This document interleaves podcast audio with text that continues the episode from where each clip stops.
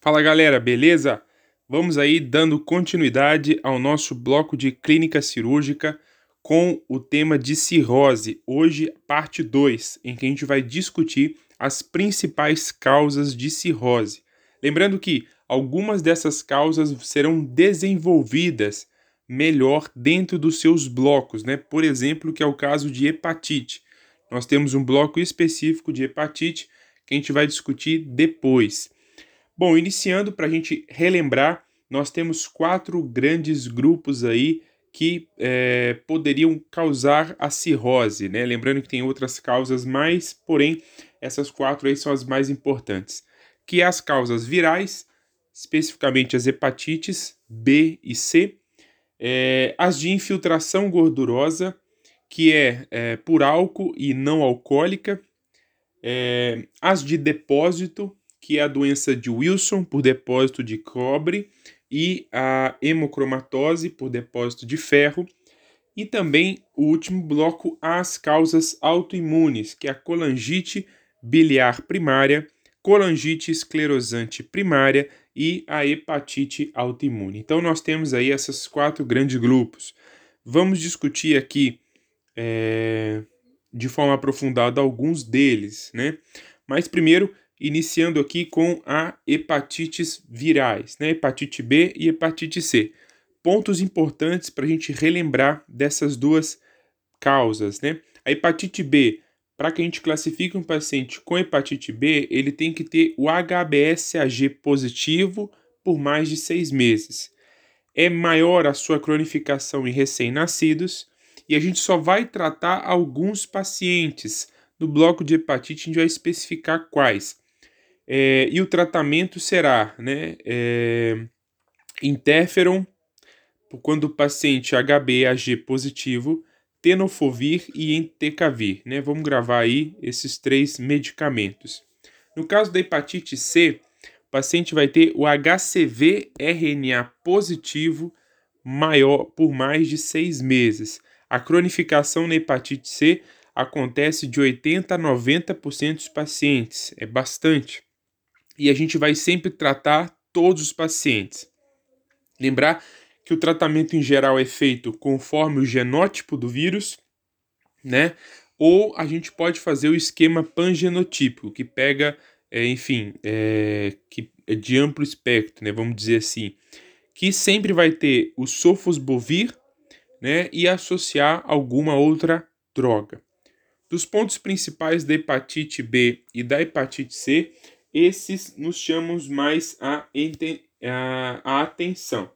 Só para especificar mais ainda, a hepatite C, o tratamento do sulfosbuvir, vai ter como principal associação aí o velpatasvir, né? Velpatasvir vai ser a principal associação, né? É... Outra coisa, né? O objetivo do tratamento, a gente não comentou, né? O objetivo do tratamento na hepatite B é o HBsAg negativo, e o objetivo do tratamento na hepatite C é o HCV RNA negativo por 24 semanas após o tratamento, que a gente chama de resposta sustentada. Né? Então, primeira, primeira causa, as hepatites. Agora, nós vamos discutir as de infiltração gordurosa. Primeira doença que nós vamos falar vai ser a doença hepática gordurosa alcoólica que a gente vai dizer que ela tem três espectros, né? A esteatose alcoólica, a hepatite alcoólica e a cirrose alcoólica. A esteatose alcoólica é a libação, paciente que é, exagera no consumo alcoólico e faz a infiltração gordurosa no fígado. Segundo a segunda é, espectro aí dessa doença é a hepatite alcoólica, que é o paciente que tem que, que é um bebedor crônico e faz uma libação. O paciente bebe constantemente acima da dose recomendada e faz um episódio de é, consumo intenso, gerando uma hepatite alcoólica, que é um quadro agudo. E a cirrose alcoólica, que é o desfecho final de um paciente bebedor crônico, né? Bebedor crônico é, etílico, né? Um etilista. Só para a gente lembrar aqui os limites seguros né, do consumo alcoólico em homens 21 unidades por semana, né? E em mulheres 14 unidades por semana. Um exemplo é a cerveja, que uma lata de cerveja equivale a 1,7 é, unidades. Bom, é, o paciente da esteatose hepática é um paciente assintomático, né, desse primeiro espectro, que muitas vezes o diagnóstico vai ser feito com ultrassom. Né? O ultrassom desse paciente vai vir lá apresentando esteatose, que é induzida por álcool e prontamente reversível com a cessação do etilismo. Então, o paciente para de beber, resolve o quadro na grande maioria das vezes. O segundo espectro, que é a hepatite alcoólica, que é a libação no bebedor crônico, nós já temos uma manifestação aguda em que o culpado é o cetaldeído, né, que vai fazer essa lesão hepática aguda aí. As manifestações nós vamos dividir em duas: a hepatite e a leucocitose. A hepatite nesse paciente vai desencadear um quadro de febre, icterícia e dor, que possui como diagnóstico diferencial aí a colangite aguda. Né? Além disso, devido à hepatite, vai ter um aumento das transaminases. Só que existe uma relação que é bom a gente guardar, né? É uma relação de que a TGO, a ST, vai estar tá maior do que a TGP, a ALT, que na causa, alco na causa não alcoólica vai estar tá invertida. Então, nesse caso, as transaminases vão estar tá elevadas até os valores de 400. Porque lembrando que valores muito elevados é, possuem alta sugestão de hepatites virais, mas aqui, hepatite alcoólica, os valores em geral até 400 da transaminase. Lembrando que a TGO-AST vai estar maior que a TGP. Além desse quadro de hepatite, vai ter o quadro da leucocitose, de reação leucemóide. Entra a hepatite alcoólica também como diagnóstico diferencial de reação leucemóide, né? O tratamento desses pacientes é abstinência alcoólica. Se o paciente tiver grave, né, a gente pode prescrever para ele corticoide em geral prednisolona 40 mg por dia para esses pacientes. E por fim, a manifestação, é, o espectro de cirrose alcoólica, que é o da discussão atual. O paciente já tem a síndrome de falência hepatocelular, né, de insuficiência hepatocelular e a hipertensão porta. Lembrar aqui, só para a gente relembrar, né, sinais clínicos que indicam a etiologia alcoólica no paciente cirrótico que é a contratura palmar de Dupuytren e a intumescência de parótidas, né? Lembrar desses dois sinais aí que são importantes para a gente. O tratamento desses pacientes vai ser abstinência alcoólica também, né? Lembrar que a abstinência alcoólica está em todos os espectros. E no caso de pacientes child B ou C, a gente vai indicar o transplante de fígado, né? Lembrando que para que seja feito o transplante, o paciente tem que ter uma abstinência aí de pelo menos seis meses. Agora, passando para outra causa de infiltração gordurosa, a doença hepática gordurosa não alcoólica, né? Possui alta prevalência, em torno de 20%, e tem estreita relação com síndrome metabólica. Por quê? Porque na fisiopatologia deste paciente, nós vamos ter aí a resistência insulínica nós vamos ter aí também é, a presença de aumentos importantes do triglicérides. O triglicérides no fígado vai gerar a inflamação e, consequentemente, é, o estresse oxidativo e a infiltração gordurosa. Então, lembrar da síndrome metabólica, né? Maior ou igual a três critérios, né? Glicemia de jejum maior que 100, o HDL reduzido, né? Em homens menor que 40, em mulheres menor que 50, triglicérides maior que 150, obesidade central medida pela circunferência abdominal em homens maior que 102 e mulher maior que 88 e a pressão arterial maior que 130 por 85, né? Isso a gente vê aí é, na síndrome metabólica que possui a associação com a doença hepática gordurosa não alcoólica. Manifestações: paciente em geral assintomático, Pode ter manifestações inespecíficas, pode, dor, fraqueza, mal-estar, né? Mas, enfim, nada que chame atenção. Importante lembrar do laboratório. O laboratório aqui vai ter o aumento também das transaminases, só que no caso aqui a TGP vai estar tá maior que a TGO, né? Então a LT vai estar tá maior que a AST. Outro achado importante, gama GT vai estar tá aumentado. Gama GT vai estar aumentado em até quatro vezes nesses pacientes. Além disso, também pode ter um aumento de ferritina, né, para esse paciente. Lembrando que isso normal, né, gama GT, por exemplo, normal não descarta a doença, tá? O diagnóstico nem a gama GT nem as transaminases, né? O diagnóstico é de exclusão, né, excluir outras causas, pedir e ultrassom, né, a gente vai ver ultrassom e, se necessário, biópsia, né, que em geral a gente não pede para esse paciente, só dependendo em casos muito específicos, né. É, o tratamento desses pacientes, pensando na fisiopatologia da doença, é dieta, exercício físico, perda de peso extremamente importante, né. Então, o paciente precisa perder peso, reduzir a resistência insulínica, né? Podemos associar a glitazona, enfim, mas é, especialmente aí a perda de peso para esses pacientes. Beleza? Então, finalizamos aí um segundo grupo, né? Que é de infiltração gordurosa. E a gente passa agora a discutir é, o grupo de doença de depósito, né?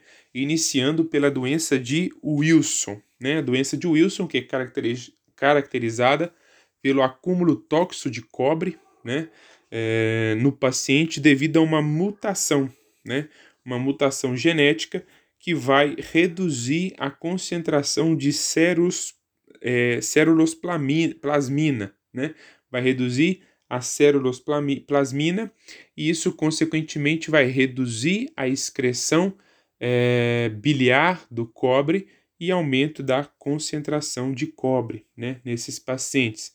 O, o fígado se torna incapaz de excretar cobre na bile. Lembrando que a mutação ela se apresenta no fígado, né?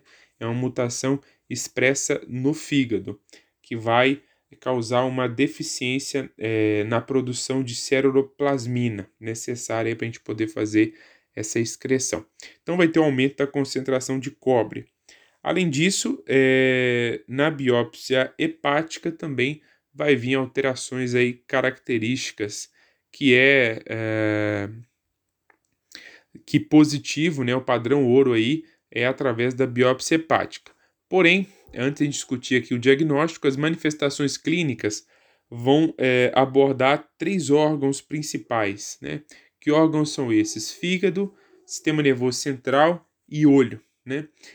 Lembrar, paciente jovem com manifestação com alteração neuropsiquiátrica, importante pesquisar a doença de Wilson, tá? Levantar aí a hipótese. No fígado, a doença vai causar, né, uma doença hepática aguda crônica ou uma cirrose mesmo, né, que é o característico. Sistema nervoso central, a gente vai ter alterações gerais, né, é, neuropsiquiátricas, né, é, e além disso, chamar atenção para a alteração dos movimentos, né? E além disso, no olho, que podem ter aqui, isso é extremamente importante para a prova de residência, né? Que é a presença do anel de Kaiser-Fleischer, né? Na lâmpada de fenda, que é patognomônico, 98%, presença dele dá o diagnóstico aí para gente. Anéis de Kaiser-Fleischer, né? Aí na doença é, de Wilson, né? Deposição de cobre. Diagnóstico inicial, aí a gente faz a dosagem do cobre urinário, que vai estar acima de 100, e na dúvida, isso na urina de 24 horas, e na dúvida a gente faz é, a biópsia hepática. Podemos também considerar o anéis né, de, de Kaiser-Fleischer, é, níveis reduzidos, né, plasmático de ceruloplasmina, enfim. Mas basicamente aí vamos lembrar do cobre urinário e da biópsia hepática. O tratamento desses pacientes, a gente vai utilizar né, o quelante, é, zinco mais o quelante, né? O quelante principal que a gente vai usar aqui é a trientina, ou também a gente pode utilizar a depenicilamina, tá? Mas lembrar da trientina. E por fim, paciente mais grave, a gente vai fazer é, o transplante hepático. Lembrar que nesses pacientes é, um é uma, uma terapêutica curativa, porque a mutação ela é expressa no fígado, né? especificamente no fígado. Beleza? Então, finalizado aqui a doença de Wilson, vamos discutir a segunda doença de depósito, que é a hemocromatose. Depois eu vou fazer uma abordagem geral de cada uma dessas doenças, para não ficar nada de importante sem discutir, beleza? A hemocromatose ela é ocasionada pela deposição de ferro, né, no fígado. Mas é uma alteração que é, é uma alteração genética, né, uma mutação no gene HFE que vai aumentar a absorção de ferro, independente é, de é, necessidades do organismo. Né? Então, é uma, é uma mutação que vai estar expressa no intestino, né? ali na, na, no trato gastrointestinal, na absorção de ferro. Então, é, o transplante aqui no caso, quando a gente for fazer, já não vai ser mais curativo, né? Porque a gente não está focado, apesar da manifestação clássica da doença ser a cirrose, é uma doença que pode ter uma manifestação geral. E para isso, né, para a gente pensar nas manifestações clínicas da hemocromatose, a gente vai pensar nos 6Hs. Que 6Hs são esses? Né? Hepatopatia, hiperglicemia, hiperpigmentação, HERT, que é insuficiência cardíaca, hipogonadismo e artrite, que seria artrite, que é uh, uma pseudogota. Mas vamos lá, né? É, na hepatopatia, né, no fígado, o paciente é, vai ter aí né, a hepatomegalia e pode desenvolver também aí é, hepatocarcinoma, né, tem risco de desenvolver. A hiperglicemia no pâncreas, né, por depósito no pâncreas, e a hiperpigmentação da pele. Né? Lembrar que também é conhecida a doença principalmente pela hiperglicemia e hiperpigmentação, né, que é o diabetes bronzeado. HERT, né, a insuficiência cardíaca, hipogonadismo, disfunção erétil, né, vai acontecer aí atrofia testicular. E a artrite, né, a artrite, como eu disse, nos 6Hs, que é a pseudogota. Bom, para a gente poder fazer o diagnóstico nesses pacientes, a gente, é, primeiro, suspeita clínica, né, regra dos 3A, astenia crônica, artralgia e aminotransferase aumentada, mas especificamente aqui pensar no metabolismo do ferro, né? O índice de saturação de transferrina vai estar tá aumentado, né, maior que 50 a 60%, e a ferritina sérica vai estar tá extremamente aumentada, maior que 200, né? É, isso em indivíduos saudáveis tem uma sensibilidade diagnóstico de 93%. Então lembrar, índice de saturação de transferrina alto, maior que 50 a 60%, ferritina, principalmente ferritina, maior que 200 aí lembrar da hemocromatose. A confirmação é feita por biópsia hepática ou ressonância. A gente também pode fazer o PCR para detectar a mutação né, no C282Y ou HG3D. Né? Então, é onde está essa mutação. Né? Eu falei mutação no gene HFE, mas a mutação, o nome especificamente é mutação C282Y ou também HG3D. O tratamento, a gente vai fazer flebotomia, né, que é a sangria seriada para esse paciente, tendo como alvo terapêutico uma ferritina menor que 50, né, para esses pacientes. No caso mais grave, a gente pode pensar no transplante hepático, porém não cura, né? Como eu disse, a mutação não é localizada no fígado, diferente da doença de Wilson. Agora, para a gente finalizar a nossa discussão das etiologias da cirrose, eu vou falar rapidamente aqui é, das causas autoimune, né? A colangite biliar primária e a hepatite autoimune. Eu vou discutir em outro bloco essas duas doenças de forma mais desenvolvida, mas pontualmente, né?